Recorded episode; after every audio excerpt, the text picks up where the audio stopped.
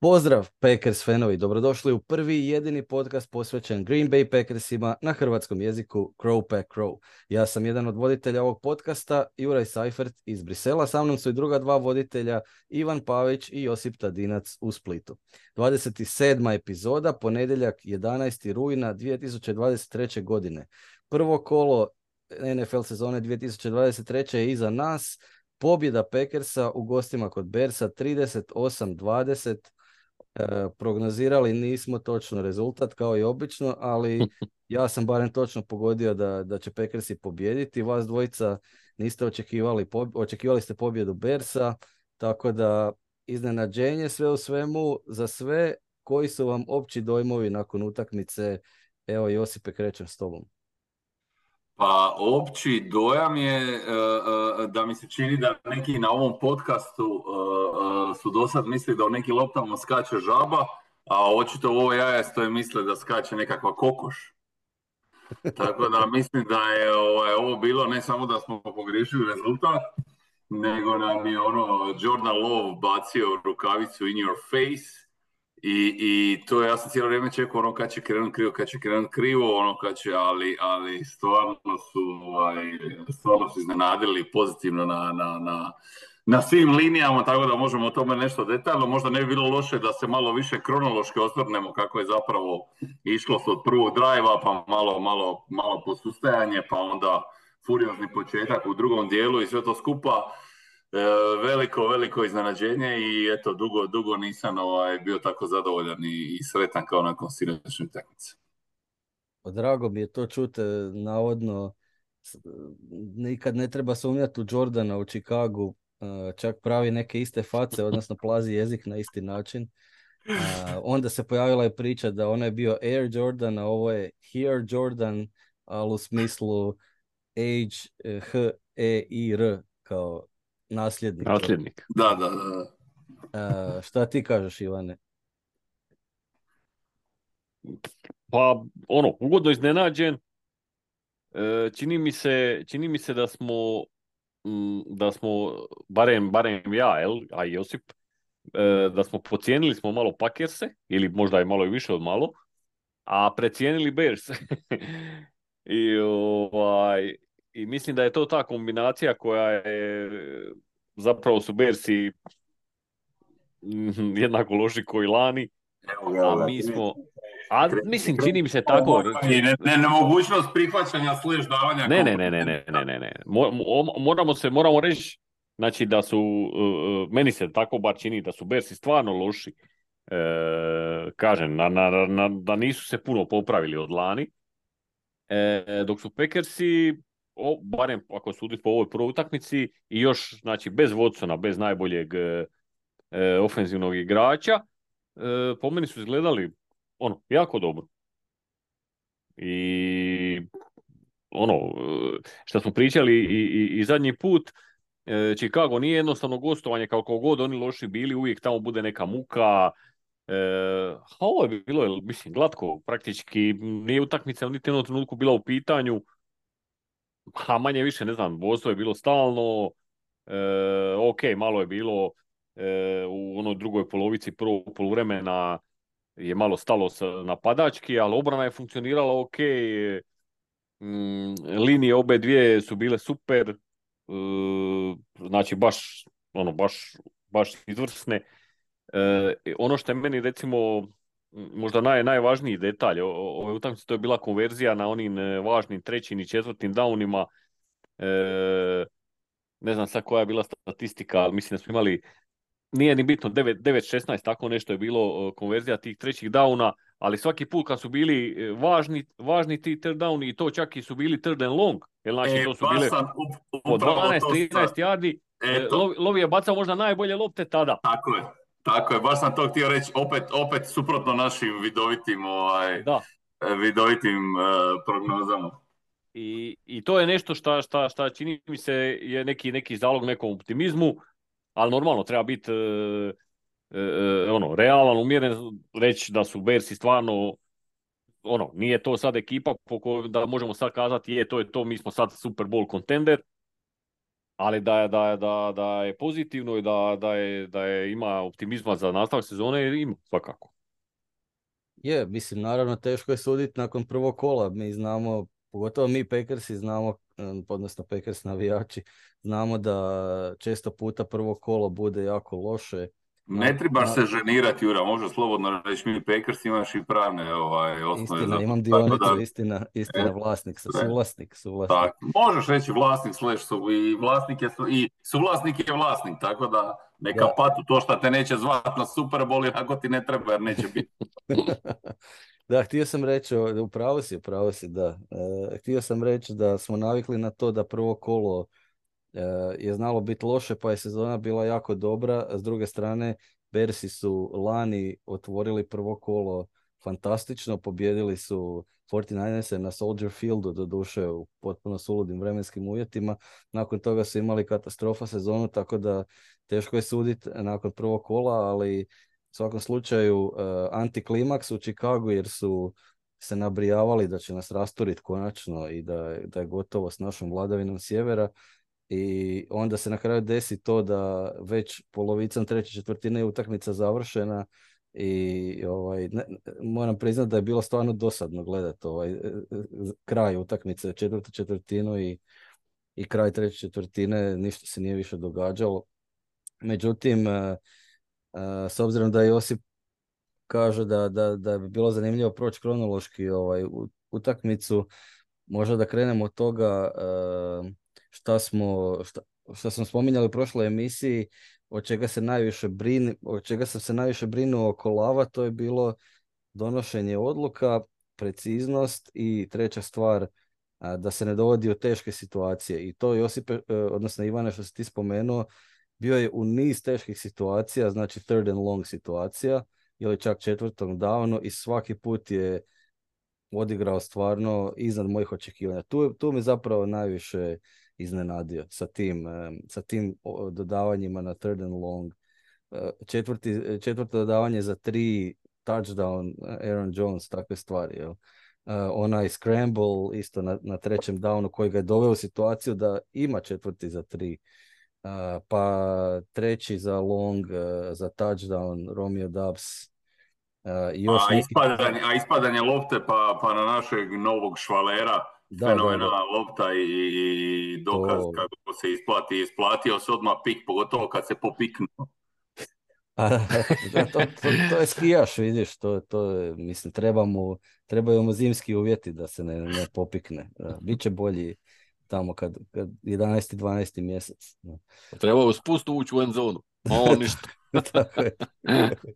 On je zakaklal vrata. A znači, da krenemo od početka, odnosno kronološki, prvi drive, i odmah touchdown. To je bilo možda svima veliko iznenađenje, jer je pokazalo koliko je zapravo Jordan Love cool, u smislu da nije bio uzrujan, usran, da ne kažem. Tako je, pogotovo što je taj već prvi i treći bio long. Da. I onda nakon toga tu je još bila publika nabrijana, tu je bilo još, naravno, rezultatski neizvjesna, tek je početak utakmice, bio glasan Soldier Field, ali obrana zaustavlja dosta solidne drajvove dva puta. I dva puta Bearsi završavaju sa napad sa kikom. Nakon toga mi ulazimo u neke napadačke probleme. I stalno imamo... I onda misliš što je to, ovo je novo normalno zapravo. Da, imamo third and out, three and out, i to brzinski. Da, dva puta. Dosta čudan, odnosno ne baš usklađen zadnji drive u poluvremenu, i tu sad Carlson uspijeva postići dugački field goal sa 52 yarde, s tim da je imao lufta barem još 10, čini mi se.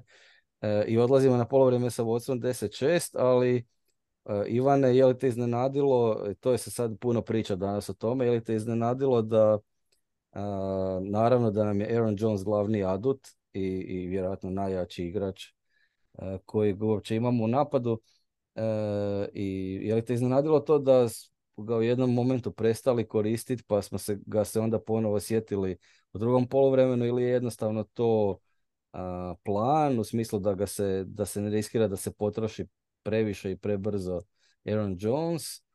I je li ti bilo čudno možda da, da zapravo ne idemo na taj takozvani one-two punch, u smislu da ide jedno probijanje za Jonesa, drugo za Dillona, nego da jedan i drugi dobivaju loptu u serijama, pa da jedan duže igra pa se ovaj drugi onda malo duže igra pa nestane pa se pojavi, tako dalje.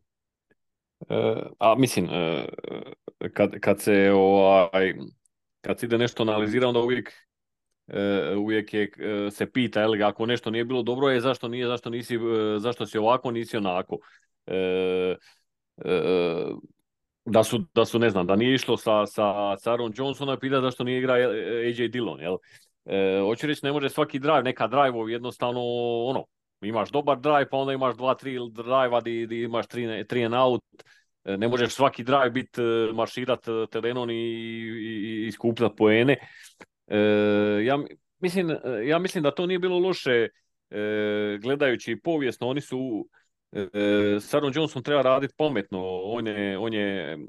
on je onako laganiji back, a jako ti je važan igrač jer je super, jer on može i hvatat, može i probijat, ali ima problema s ozljedama, zato radi konstitucije nije životinja ko AJ Dillon i njega treba dozirat.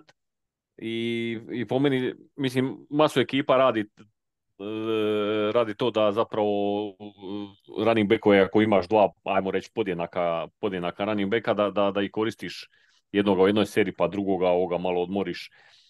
I tako ne mogu reći da ne mogu tu nešto zamjeriti posebno, ali zato mislim da se napravila na poluvremenu prilagodba gdje su onda baš svjesno išli forsirati Aaron Jonesa i to se pokazalo, jel, dobrom odlukom.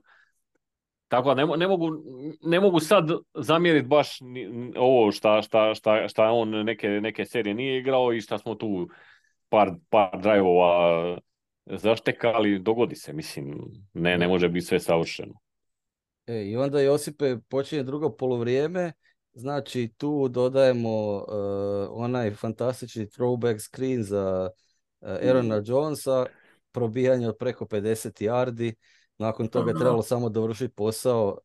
Dillon, možemo o tom poslije, da nije uspio dovršiti posao, opet je morao Jones dovršiti posao, postigao touchdown, tu znači odlazimo na vodstvo 17-6, nakon toga uspješno se branimo, napad Bearsa sve lošiji, ne vidimo DJ Moore-a uopće, Claypool nezainteresiran za igru, jedino Mooney tu nešto pokušava, Fields i dalje problemi u pas igri vrlo, vrlo izraženi. Uglavnom, obrana naša vrlo čvrsta, pritisak konstantan, obrambena linija puno bolja nego lani, barem u ovoj utakmici, vidjet ćemo protiv jačih protivnika. I pass rush odličan, sve super. Dobro, i dolazimo sad u situaciju tu koju smo opisali, gdje odlazimo na to veliko vodstvo 24-6. I opet, znači, imamo taj scramble na third and long za Jordan Lava i onda četvrti za 3 i tu sad imamo Aarona Jonesa koji prolazi kroz middle of the field samcat. Odlično zapravo manipuliranje bekovima od strane Jordan Lava, znači ne pokazuje očima kud ide lopta i otvoren put u end zonu, 24-6, Aaron Jones se hvata za zadnju ložu, treći u nizu i ne vraća se više u utakmice. Rekao bi Ivan, dobro smo ga sačuvali. Da. Kako si doživio to, taj dio utakmice? Kod tog prvog što si spomenuo, kod tog prvog touchdowna u trećoj četvrtini, prošlo mi kroz glavu, je li ovo onaj Matt LaFleur napad o kojem smo mi pričali? Je li to taj arhetip o kojem smo to čudovište, taj jeti koji bi nekad tu i tamo vidjeli na nekoj mutnoj snimci? Je li to zapravo bilo to što je on htio i razvio? To mi je prvo prošlo kroz glavu. A također bi ovo kad se ovo izlijedio sam promislio, pa dobro, mislim, ali ovome kraja, ovo je sad već postaje stvarno nevjerojatno, pogotovo još kasnije kad se i Rid ozlijedio, tamo nakon što je napravio također zapaženu akciju, onda sam već pomislio ovo je neko Bog zbija šale s nama.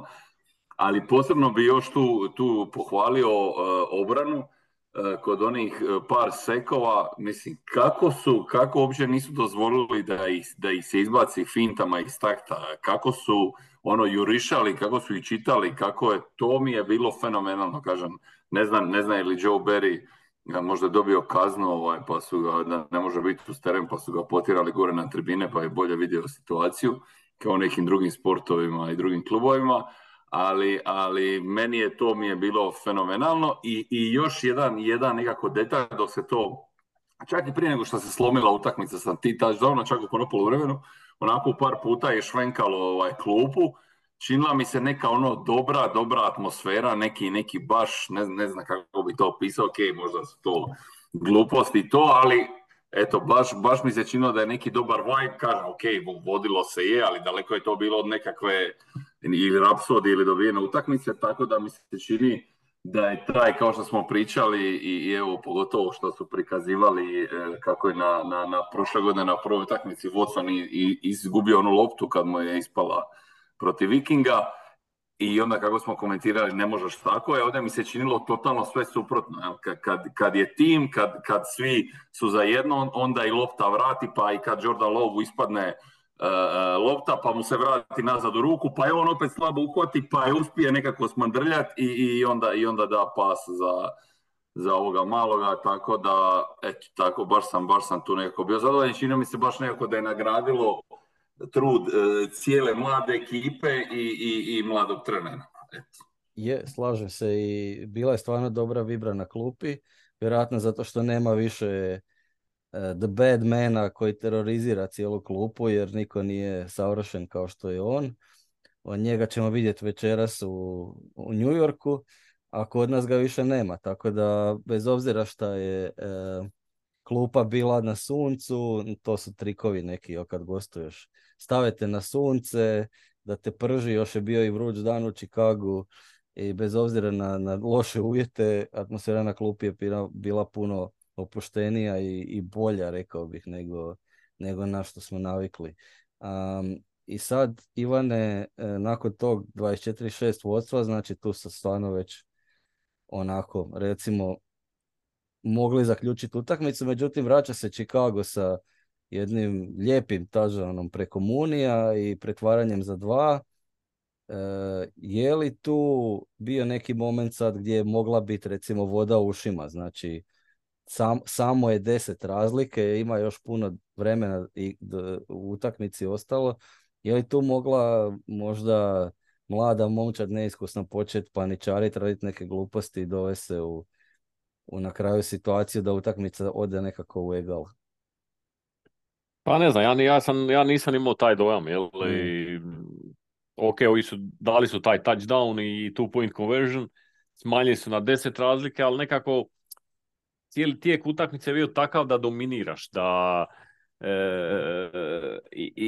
mislim da je utakmica zapravo bila odlično pripremljena, moramo apsolutno pohvaliti, znači LeFleura koji je, šta god mi sad pričali, stvarno dobar trener, znači nije to slučajno da su oni imali takav skok kakav su imali u ovim prijašnjim sezonama i sad sa ovom mladom momčadi radi dobar posao, znači vidi se da su dobro pripremljena akcija, moram se vratiti na nju opet onaj fake play action kad je bacio ponovo nazad Jonesu, ono, mislim, to je genijalno osmišljena akcija i realizirana i pozvana, ono, znači, apsolutno top.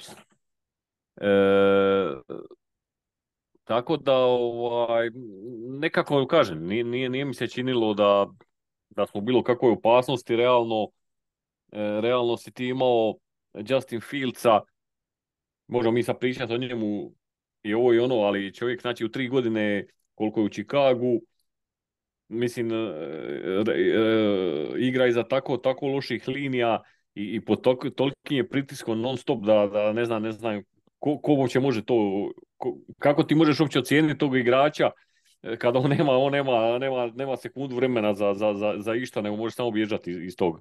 iz tog poketa, a s druge strane imaš Lova koji ga praktički nisu ga dotakli. Znači on je imao po 5 sekundi u svakoj akciji da može polako pogledati di šta, kako. Ono, velika je to razlika. Mislim da se da je utakmica odlučena u rovovima, kako to zovu Amerikanci. Znači linija jedna i druga, znači ofenzivna linija Packersa je odigrala fantastičnu utakmicu, defanzivna isto tako.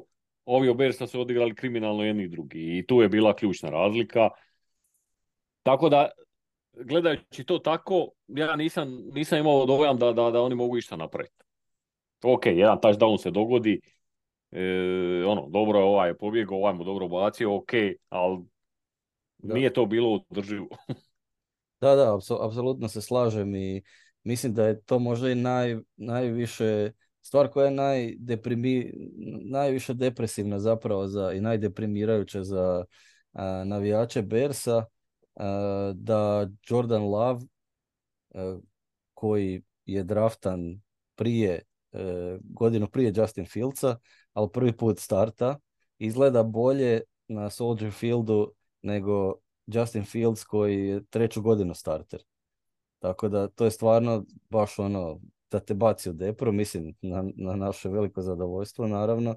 A zašto izgleda puno bolje, nije samo do njegove igre, nego je upravo do tih rovova što si ti objasnio.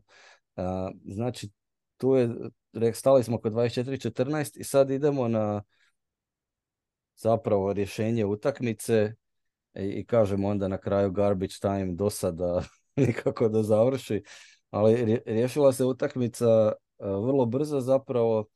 Znači tu je bio opet još dva touchdowna je postigao Green Bay.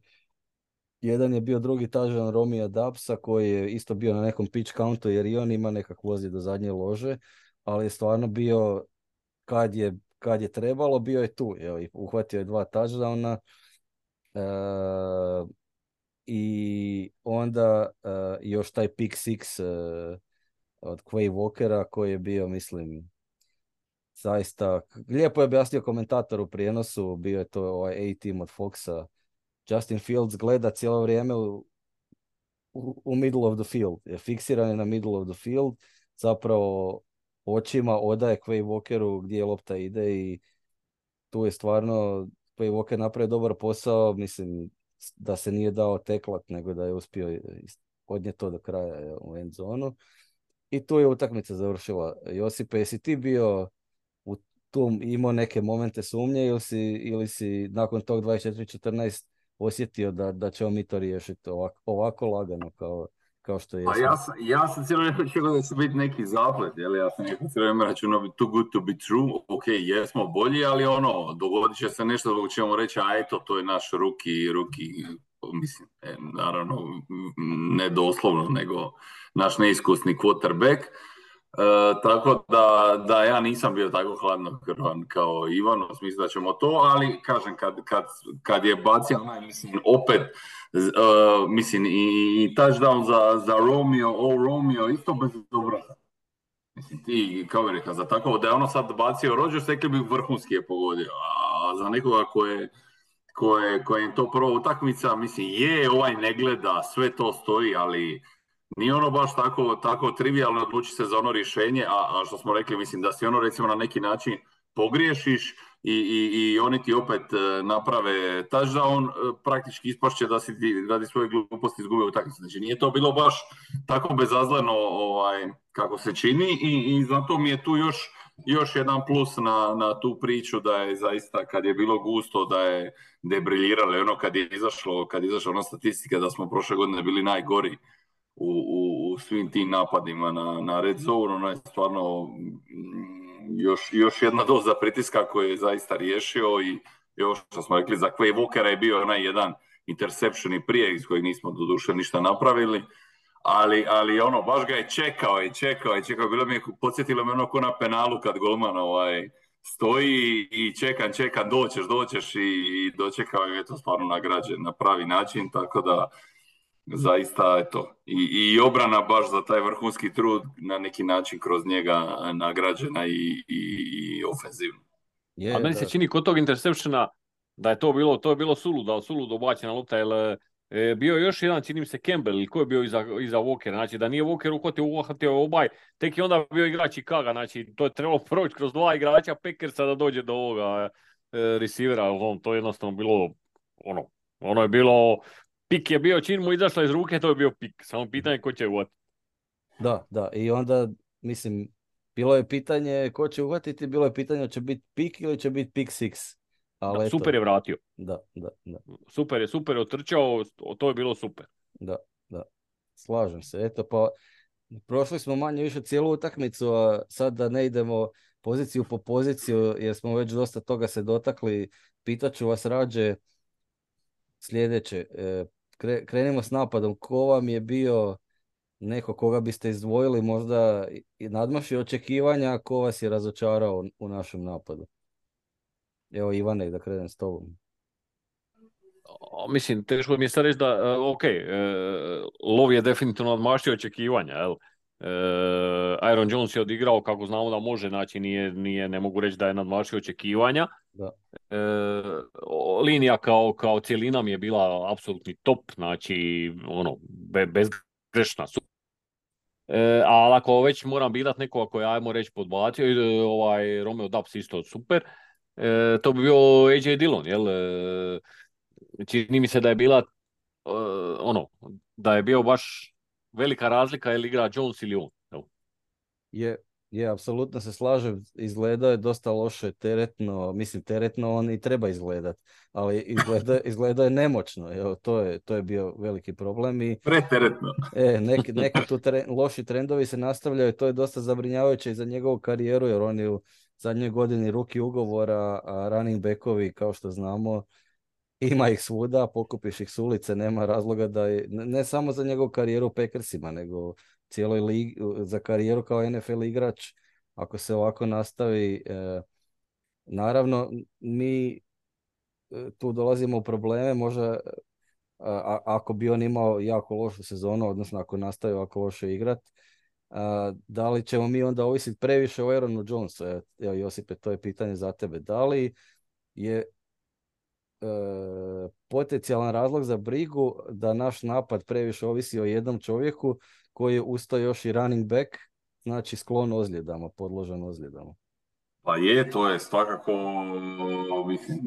ja sam o tome razmišljao dok je on tako briljirao, što je Ivan rekao, kao vidjet ćemo protiv boljih ekipa, mislim, to je ono kad imaš samo jedno oružje, jer sam razmišljao kako nam fali te nekakvog vertikalnog rastezanja, nekakvog pasa koji bi onda u budućnosti olakšao prolaz ranih bekovima, tako da na ovoj utakmici to je bilo ok, ali za neku budućnost protiv nekih beton obrana, ako još i Watson, ne znam točno kakav mu je, kad kažu da će se vratiti, praktički imali bi, znači vertikale nemamo, imamo samo njega kao oružje, mislim, sigurno će neka bolja obrana to uštopati i što ćemo onda, mislim, naš tight end Musgrave je tek krenuo, ok, ima je tu jednu zapaženu akciju, ovo drugo nismo ga baš vidjeli, ali ja bi još, evo, samo istaknuo, još pozitivno bi istaknuo Rida, koji mislim da odigrao dosta onih par solidnih napada, naravno ona je najbolja akcija nakon koje se ozlijedio. Tako da malo me to, mislim, za početak sezone, mislim, isto mi je toga puno, ja stvarno nisam tu nekakav ekspert i ne znam da li možda imaju miksto travu na Soldier Fieldu koja ne odgovara našim igračima naviknuti na blato Green Baya ili koja je već baza fora i fazona, ali malo mi se to čini puno. Evo, zaista sam malo zabrinut. Jedno stručno pitanje za Ivana iz taktičke perspektive. Da li, puno se pričalo danas o tome isto da napadačka linija je odigrala odličnu utakmicu, dobila je tu rovsku bitku bez ikakve dvojbe, međutim čini se da je imala nekih problema u blokiranju za probijanje, otvaranju gepova za running backove. Da li napadačka linija treba odrađivati drukčiji posao za Aarona Jonesa od onog posla koji treba odrađivati za AJ Dillona i da li je tu možda isto dio problema zašto je AJ Dillon izgledao tako neuspješan? Ja. Moguće. S tim da se meni se čini da je Chicago obrana, njihovi linebackeri su više su bolji u branjenju probijanja nego dodavanja, tako da vjerojatno i tu ima dio razloga sad, jer pretpostavljam da treba i drugačiji su tipovi igrača, Jones i AJ Dillon, tako da moguće da treba malo nešto i drugačije blokirati, ali ja mislim da je veći je problem što je zapravo šta je Dillon jednodimenzionalan.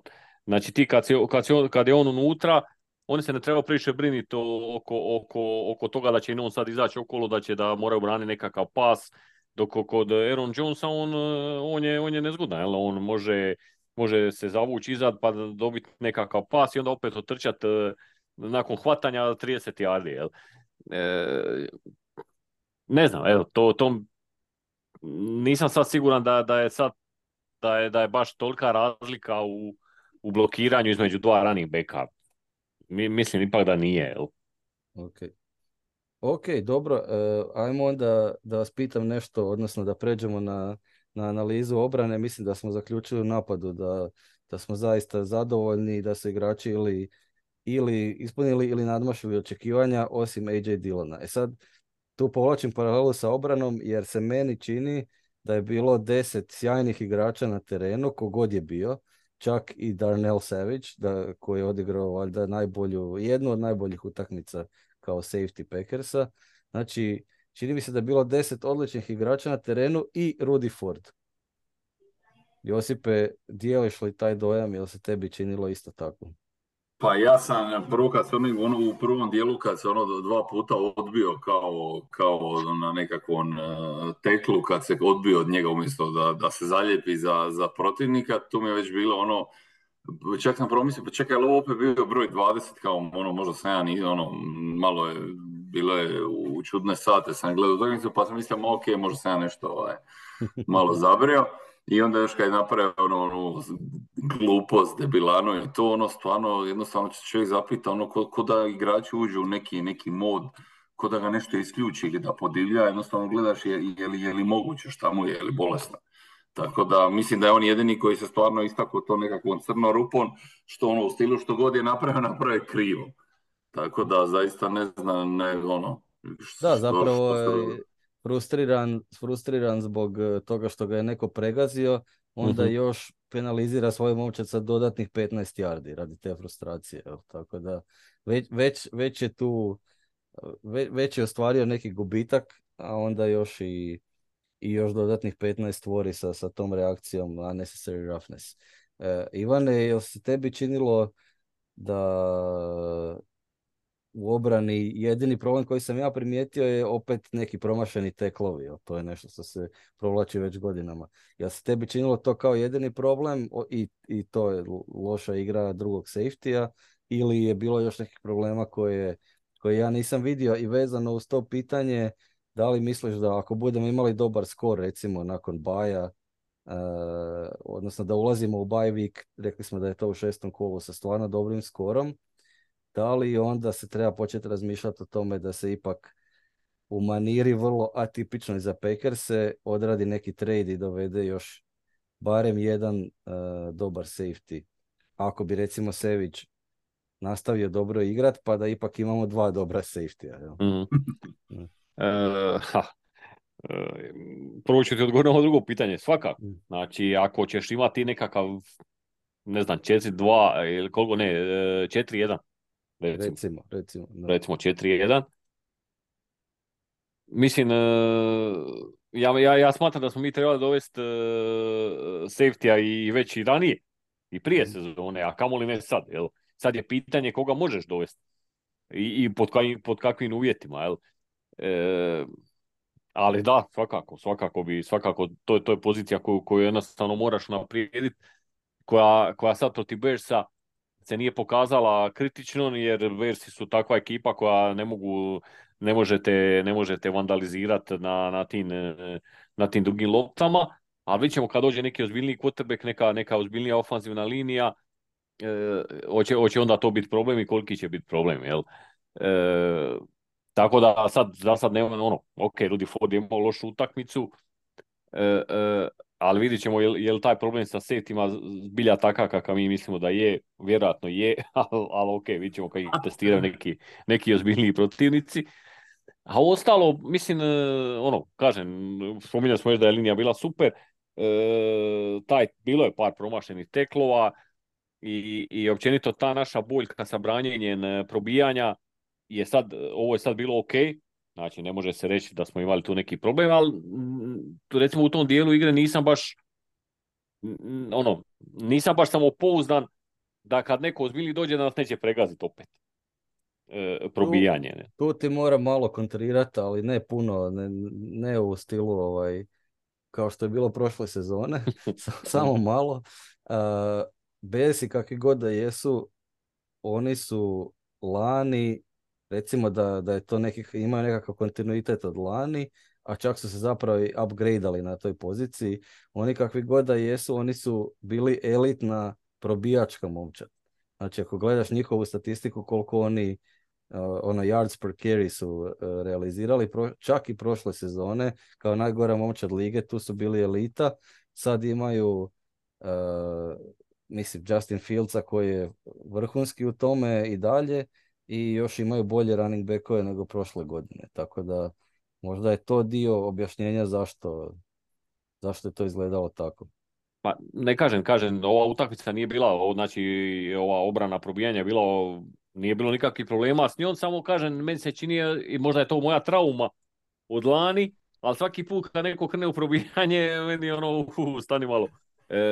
Mislim da je sad u ovoj utakmici velik posao opet napravila defanzivna linija koja je stalno praktički bila, stalno je bila tamo, nije možeš ti onda ni probijati, ako ti oni su ti nosili teklo pod njuškor. Ovi su, stvarno su ih pregazili. Tako da mislim da je to isto puno uticalo na nemogućnost Bersa da probijaju. Sad, je li ta naša linija stvarno toliko dobra da će moći bilo koga tako gaziti, to bi bilo super. Ali ako se to ne dogodi, ako nalete na neke dobre gardove, dobrog centra gdje neće moći tek tako i teklovi se zabija tamo u prsi quarterbacku i running backu, nego da oni mogu to proći pa da onda ga linebackeri moraju zaustavljati i safety. Ne znam, to me malo brine. To se slažem se, ali u svakom slučaju vidjeli smo i puno dobrih stvari od linije obrambene, vidjeli smo Devonte Wyata u nekakvoj roli koju ga nismo vidjeli do sada, znači tu je korak naprijed, TJ Slayton korak naprijed, a što je najbolje i rukije smo vidjeli kao ozbiljne pridonositelje igri obrambene linije. I da se dotaknemo još i special teamsa, bilo je puno brige i priče oko Carlsona, kikera. Na kraju je uspio realizirati stvarno dugačak kick. Sve ove PATs je realizirao bez ikakvih problema, bez dvojbi. Daniel Whelan, Panter, je uspio najbolji start od bilo kojih Pantera u povijesti Packersa ostvariti. U smislu koliko su mu dugački pantovi bili, to je jedan zanimljivi statistički podatak. Što se tiče long snappera, to nemam šta reći, jer uopće ne znam kako bi ocjenjivo kako igra long snapper, nemam pojma. Nije bilo problema, znači dobro je. Da, valjda, to je najjednostavniji zaključak. I mislim da imamo konačno punt returnera. To je jedna velika stvar, odnosno Reed kao punt returner. Mislim da uljeva povjerenje. Jeste vi nešto zamijetili oko special teamsa što bi još dodali? Pa baš ovo što si ti rekao inicijalno, da se čini da imaš 10 yardi, isto kad se gleda baš ga je zašija, što bi se reklo. Baš mu je sjelo i nabija, i ti kad pogledaš, kad sam pogledao usporednu snimku, lopta je išla praktički ravno. Znači, uopće nije nabio parabolu, kako je krenula s mjesta i zabila se i nije se ni rotirala, zabila se praktički kono kad u nogometu vidiš onaj šut pa ti se čini da lopta praktički stoji. Ovo je bilo negdje u tom rangu, tako da je stvarno bilo impresivno. A mislim, to smo spominjali, smo ono prošli put kad smo, znači po meni su special teams isto pozitivno iznenađenje, znači ovo sad, ovaj nivo, ako se to može zadržati, to će biti ogromna razlika u odnosu na prošlu sezonu, jer neće biti mala, nego drastična. A za ono prije ne govorimo. Znači, ok, s Panterom, Panter se pokazao, znači nemamo razloga zapravo misli da će biti lošiji, možda će biti malo loših utakmica, ali očito je čovjek, ok, Panter, dobar Panter i tu nema šta sa kikerom.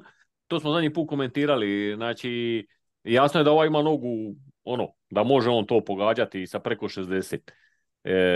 Pitanje je samo glave kod svih kikera, to je osnovno pitanje. I očito je ovo ono što smo spominjali, nepotizam, ovaj mu zna brata, pa smo i spominjali je li to sad nepotizam, jer ovaj pak stavlja svoju glavu na panj, za njega nije to baš sad da si doveo nekog trenera, pa nije to sad toliko bitno, jel? Možda je stvarno, poznavajući obitelj, zna da je ovaj jak u glavi, nogu ima, ok. Sad, prva je utakmica, ali ako se po jutru dan poznaje, bit će dobro. Slažem se, stvarno možemo puni optimizma krenuti prema jugu, prema Atlanti, jer tamo Packersi gostuju u drugom kolu. Znači, kod Atlante Falconsa u nedjelju 17.9. u 19 sati po našem vremenu, rani termin. Ivane, vi i Josipe, vas dvojica znate, slušatelji ne znaju da ja idem ove godine pogledat konačno neku utakmicu na Wembley prvi put u životu. To će biti Falcons at Jaguars 1.10. Mnogi se pitaju zašto idem gledati dvije tako bezvezne momčadi za koje ne navijam.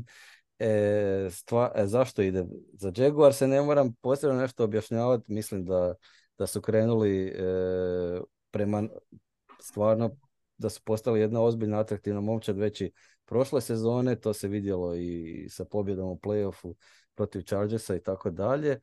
A što se tiče Atlante, čini mi se da bi oni mogli imati jako atraktivan napad. S obzirom kad gledam koji oni raspolažu oružjima u napadu. To mi je, jako mi je zanimljivo ko je sve tu. Znači, Drake London kao wide receiver, Kyle Pitts kao tight end, Bijan Robinson sad kao running back. Vidjeli smo ga protiv Karoline, neke fantastične poteze već u prvoj utakmici na debiju. Algier kao rezerva, tu je Cordarrelle Patterson još uvijek. U obrani ima nekih interesantnih igrača koje bi ja volio da su došli u Green Bay, kao recimo Jesse Bates na safety-u. Međutim, naravno, ostaje veliko pitanje quarterbacka, odnosno Desmond Ridder. I ima još jedna stvar koja je bitna, taj stadion u Atlanti ima turf.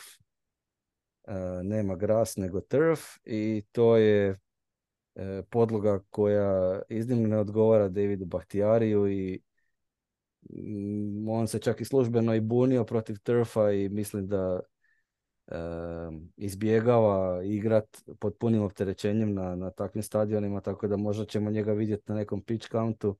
To su sve neki faktori koje izbacujemo ovako iz glave, zato da zapravo da dođem do glavne teme i pitanja.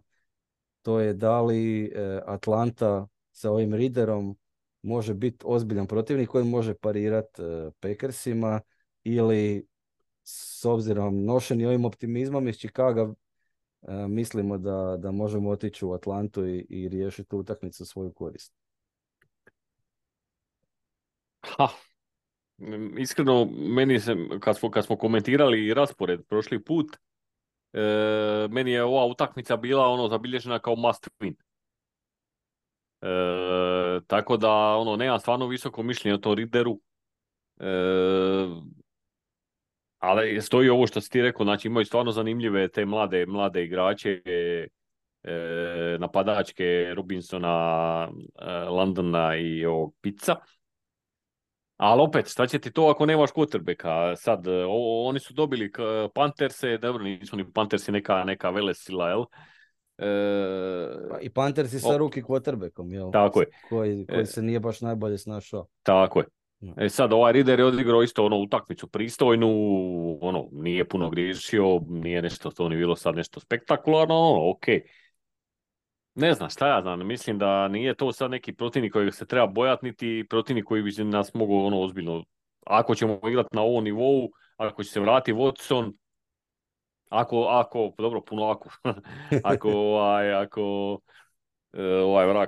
Jones nije ozlijeđen, mislim da to možemo dobiti. Da trebamo dobiti čak. Josipe, ako se ne varam, stadion u Atlanti se zove Mercedes Arena. Je. Tako da... Također vrlo atraktivno izgleda u MLS-u. Možda čak i atraktivnije nego kad je NFL vatrena publika koja voli soccer. I meni jedan od tih zatvorenih, meni možda najdraži stadion. Dobro, za razliku od Mercedes. Da li će Mercedes biti ono neki dizelaš koji će sporo startat ili dizelaš koji je toliko robustan da bi nas mogao pregaziti? Ja se nekako nadam da će biti A klasa, a da će ovaj Packersi biti ovaj, kako se zove test, losos, kako ono, na kojem se A klasa prevrnula. Tako da ja vidim negdje to, mislim da će biti malo će nas zaljuljati. Ali onda se nadam stvarno nekako opet ovo je neko pozitivno. Mislim da za mladu ekipu, ok, znam sklona oscilacijama, sve to skupa, ali mislim zaista na krilima ove mislim, pobjede nema razloga da polete ono negativno smislu, lako ćemo. Ja stvarno ne vidim to kao nikakvu opciju, jer mislim da su svi svjesni svega, ali mislim da ćemo pobijediti, ali pod uvjetom ovo, ja recimo nisam uvjeren da će više vjerujem da Watson neće biti spreman nego da hoće. Ovo meni nije djelovalo nimalo baš bezazleno sa ovim, tako da Bakhtiari, pogotovo ako bude u toj, znači ako sva tri budu out, onda mislim da više nismo baš, onda ono kao stavio bih ruku u vatru da ćemo pobijediti, ali možda i ne bi, što bi rekao jedan naš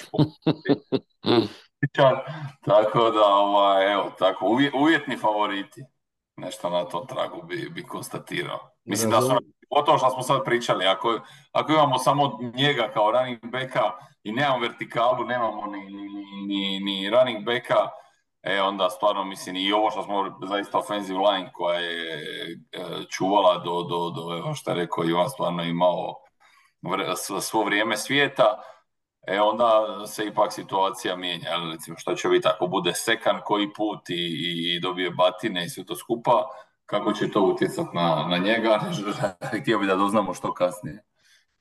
Pa evo, ja ću reći odmah da mislim, pošto se slažem sa većinom toga što ste rekli, reći ću da ipak vjerujem prvenstveno da će naša obrana nastaviti igrati ovako kao protiv Chicaga i da će znati limitirati prvenstveno Riddera. Malo u manjoj mjeri ova sva napadačka oružja koja sam spominjao, jer neke od tih igrača je zaista teško ili nemoguće zaustaviti, ali kao što je rekao Ivan, ako quarterback ne igra, onda svi drugi teško da mogu iščupati neku pobjedu. Tako da moja prognoza je recimo 21-17 za Packers. 24-18 za Packers. Kad smo već na tom valu optimizma, ja kažem 24-14 za Packers. Dobro, znači sva trojica za Packers. Neće na dobro. Okay. Nadam se neće. Pogotovo poznavajući naše prognozerske sposobnosti. Nadam se da nećemo biti kao ona ekipa sa NBC-a koja se screenshota danas intenzivno na bivšem Twitteru. Ima jedna slika gdje 6 komentatora sjedi u studiju i prognoziraju rezultat Packers Bears i svi Bears. Znači svi šestorica za Bears. Tako da... Ima i ona sa onim Colin Cowherd, kako se zove, oni The Herd ili da, još neko je, ne znam, imao je sad u ovom prvom prognozu 0-5. Ismijava ga isto brutalno. Dobar je, dobar je. Dobro, imate li još šta za dodat ili ćemo zaključiti epizodu? Ja bi samo, još si spomenuo ozljede, kako imamo nesreću s ozljedama, ali mislim da to je jednostavno takav je sport. Dogodilo se u prvom kolu odmah, znači u prvi utakmica nekoliko brutalnih ozljeda. Ravens su izgubili JK Dobbinsa koji je najbolji running back za sezonu, pokidao je ove Ahilove tetive. Browns su izgubili startnog right tackla Jack Conklina, ACL, MCL potrgani, gotova sezona. Steelers imaju 3-4 ozljede i to važnih igrača. Tako da, to je samo ovo što sam upratio, tako da ono, događa se, to je takav sport, ali mi smo čak, Packers čak dobro prošli, sa ovim ozljedama nisu neke, ako, ono, bit će week to week, možda nije, ne izgleda ništa toliko strašno da je kraj sezone ili nešto, tako da ozljede su veliki problem i nikad ne znaš kad će udariti i eto tako, samo to mi je nekako mi je palo na pamet kad sam spomenuo da lošu sreću zapravo koji imaju puno goru sreću. Je, brutalno, nikad ne znaš je li to bila zadnja utakmica sezone za nekog igrača. I Richardson misli da se ruki iz kolca i on se nešto teško ozlijede, čini mi se. Da vidiš, to nisam znao. Mislim, ozlijedio se, sad ne znam kolika je težina, ali izašao je, nije završio utakmicu. Sad nisam danas upratio kolika je težina ozlijede, ali eto, i on je nastradao. Eto, ništa, držimo fige za sve igrače, ne samo Packersa, nego za sve igrače da se što manje ozlijeđuju. Čak i za igrače Bearsa nikome ne želimo nesreću, pogotovo ako su još bivši Packeri, a tih u Bearsima ima puno. U svakom slučaju, hvala svima što ste nas slušali. Čujemo se mi onda... Sve što čulo i vidjelo, ako smijemo prijeti malo, ono, kao si pravi sitne duša. Reci, Josipe. Nije ih se baš nešto čulo i vidjelo, ako smijemo primijeti kao prave sitne duše. Pa bome nikog od njih, da Lukas Petrik je bio dosta, mislim, imao problema kao centar. I Eponimius mislim da nije uopće ni izlazio na teren. Tanijan i Lewis su izlazili čak i zajedno u nekim paketima, međutim ni traga ni glasa. Tanijan čak i neke blokove promašio koje je trebao.